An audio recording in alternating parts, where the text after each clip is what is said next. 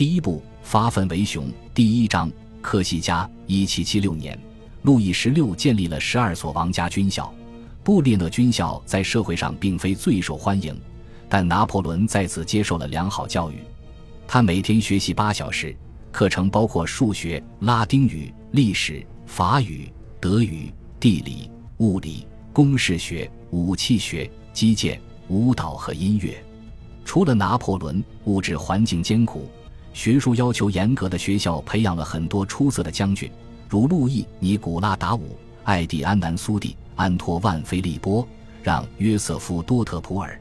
学校教员夏尔皮舍格吕则是未来的荷兰征服者、保王党阴谋者。拿破仑擅长数学，要成为良将，你必须学会数学。他后来评论道：“他能在纷繁场合指引你的思想，出色的记忆力帮了他的忙。记忆力是我的超凡之处。”他曾自夸道：“我还是男孩时就记得三四十个数字的对数。”他获准提前修习针对十二岁学童的数学课程，很快就掌握了几何、代数和三角学。拿破仑最差的科目是德语，他从未学会这门语言。令人惊讶的是，虽然他如此热爱古代史，可他的拉丁文也薄弱。拿破仑也精于地理，就在他的学校练习册的最后一页上，他在一长串英国王室领地名称后写着“圣赫勒拿小岛”。历史能传授年轻人道义与美德，布列讷军校简章写道：“修士们赞同伟人中心史官，用古今英雄人物激励男孩们的进取心。”拿破仑从学校图书馆借了很多传记和历史书，如饥似渴地阅读普鲁塔克笔下的英雄传说、爱国事迹与共和国美德故事。他也读了凯撒、西塞罗、伏尔泰、狄德罗。雷纳尔教士以及伊拉斯谟、欧特罗皮乌斯、李维、菲德洛斯、萨鲁斯特、维吉尔的著作，还读过公元前一世纪人士科奈利乌斯奈波斯的作品《伟大统帅传记集》。此书有张杰伦及蒂米斯托克利、莱山德、亚西比德与汉尼拔。在校期间，拿破仑得绰号“斯巴达人”，原因也许根本不是他为人吃苦耐劳，而是他深深仰慕斯巴达城邦。拿破仑可以背诵维吉尔的整篇文章，上课时他自然支持心中英雄凯撒，反对庞培。他成年后喜欢的戏剧常常也围绕古代英雄展开，如拉辛的亚历山大大帝、昂朵马格、米特拉达梯，以及高乃伊的秦娜、赫拉斯、阿提拉。一个同时代人回忆说，拿破仑曾逃课去学校图书馆，在馆内阅读波里比乌斯。普鲁塔克、阿里安、昆图斯库尔提乌斯鲁福斯的著作，波里比乌斯的历史按时间顺序记述罗马帝国的兴起，描述了他目击到的汉尼拔之败与迦太基洗劫事件。普鲁塔克的希腊罗马名人传简要刻画了拿破仑最崇拜的两位英雄：亚历山大大帝和尤利乌斯凯撒。阿里安的《亚历山大远征记》。是亚历山大战史的最好史料之一。昆图斯库尔提乌斯鲁福斯的作品只有一本传世，而这本书是亚历山大的传记。所以说，少年拿破仑的读物主题鲜明。同龄人在户外运动时，他却尽可能纵览有关雄心勃勃的古代领袖的书籍。对拿破仑来说，效仿亚历山大大帝和尤利乌斯凯撒的愿望并不奇怪。学校教育也让他日后有机会比肩古代巨人。拿破仑在课堂上认识了查理曼和路易十四治下的法国的最伟大时代，但他也学习近期的七年战争中法国在魁北克、普拉西、明登和基伯龙湾的败绩，还包括英国征服印度的累累硕果。拿破仑在布列讷读书的大部分时间，英法都在美洲交战。学校如此安排课程，是为了培养一代不仅坚信法国伟大，而且执意羞辱英国的年轻军官。拿破仑对英国政府恨之入骨，人们往往将这种倾向归于盲目的仇恨或科西嘉复仇主义。事实上，在他出生的那个十年期 （1763 年的巴黎条约）令法国丧失印度和加拿大的大片大陆地块。他的少年时代。英国也忙着在澳大利亚拓殖，所以说，把他的反应倾向看作非常合理的反应要更准确。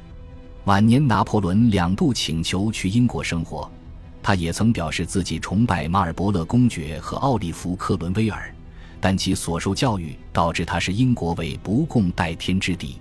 在布列讷上学时，他的英雄中似乎只有被流放的保利尚在人世。另一个已故英雄是瑞典的卡尔十二世。一七零零至一七零六年，他消灭了敌对四国的联军，但他后来深入俄国。结果只是遭遇惨败，并被流放。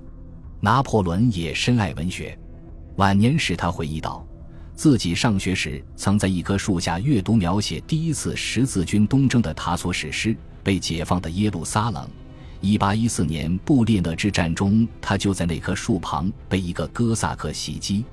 卢梭肯定科西嘉，拿破仑视其为偶像。十七岁时，他写文赞美此人的《社会契约论》。他接受卢梭的思想，认为国家掌握公民生死权，有权禁止轻浮奢侈品，有义务审查戏剧与歌剧。卢梭的《新爱洛伊斯》是18世纪最畅销的著作之一。此书主张不按社会常态行事，追求个人真情实感。这种观点吸引任何年轻人，特别是心怀凌云壮志的梦想家。1765年，卢梭为科西嘉起草《自由宪法》。这份草案反映了他仰慕保利，保利也同样崇敬他。拿破仑显然爱读高乃伊、拉辛和伏尔泰的作品，他最喜欢的诗人是俄相。此人的吟游诗篇记述了古盖尔人的征服史，那些荒野迷雾中的英雄传奇、汹涌大海上的战斗史诗激励了他。拿破仑携带俄相的芬戈尔奔赴战场。委托画师为俄相的诗创作多幅画作，他特别喜欢让弗朗索瓦勒叙厄尔的歌剧《俄相》和演奏他的十二架踏板竖琴，以至于1804年该剧首演时，他封作曲者为荣誉军团骑士。同年，他建立凯尔特学院，以便研究高卢人的历史与考古学。那个年代，人们大都认为凯尔特人和古高卢人很有渊源，拿破仑也不例外。一八一三年，凯尔特学院成为法兰西社会与考古学院，其院址现为卢浮宫。其实，俄相的史诗系自封的发现者、文坛骗子詹姆斯·麦克弗森所作。真相揭晓后，拿破仑并未特别介意。一七八一年，军校副总督学凯拉利奥骑士给拿破仑出具了一份优异的成绩单。两年后，此人推荐他升入卓越的巴黎军校。一七八一年的成绩单显示，拿破仑体质极佳，神情柔顺，为人温存和善，直言不讳，深思熟虑，课业大都合格，数学应用能力一直突出。此男孩可成为出色的水手。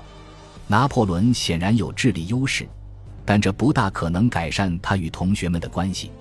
他们给他起绰号“稻草鼻”，同学们笑他说不利索法语。笑他父亲还要证实自己的贵族身份，笑他来自被征服的民族，笑他的瘦弱骨架上长了颗相对较大的脑袋，笑他比学校里大部分同龄人穷。我是班上最穷的学生。一八一年，拿破仑对一位廷臣说：“同学们有零花钱，我没有。我感到自豪，并小心地掩藏骄傲。我不知道如何像其他人一样微笑或嬉戏。”日后谈及求学生涯时，拿破仑能忆起他喜欢的老师，但很少提到那些同学。学童能迅速察觉并嘲笑彼此的细微差距。他们很快发现，拿破仑的致命痛处在于他深深以故乡为荣。他是局外人、外国人，认为身边的富家子弟都属于压迫他同胞的统治阶级。嘲讽恰恰产生了可以在生机勃勃的男孩身上盼来的效果。拿破仑从此变成骄傲的科西嘉民族主义者，从不放弃捍卫故土。他天性内向，喜好反思科西嘉被征服之事。少年时便心系国恨家仇。布列纳回忆道：“所以他追求孤独，养成了有些惹人厌的惯常言行。”布列讷修士教员居曼德克雷格米伦以他的同学 C.H 先生的名义写了第一本关于拿破仑的书。此书由英文写成，于1797年出版。他描写了一个内敛且反社会的孩子。一位评论家说：“书里的小孩行事直截了当，他大胆莽撞、锐意进取，甚至狂野凶暴。”这四个形容词也适用于他此后的人生。拿破仑学生时代最著名的一文，讲述了全校学童一起打雪仗的故事，其中的大量内容很可能是编造的。1783年隆冬时节，据说拿破仑在他设计的冰雪要塞周围组织了一次大规模模拟战斗。他先是率领进攻方，次日又指挥防御方。拿破仑据信不受同学欢迎。但雪仗故事很不符合这一点。布列纳给回忆录代笔人的笔记也没提这桩译文，他很可能纯属写手的杜撰。这次模拟战斗打了十五天，回忆录写道，直到夹杂着沙粒和小石块的雪球打得很多学生失去了战斗力。学校真的会让伤害许多学生的游戏玩上两个多星期吗？感谢您的收听，喜欢别忘了订阅加关注。主页有更多精彩内容。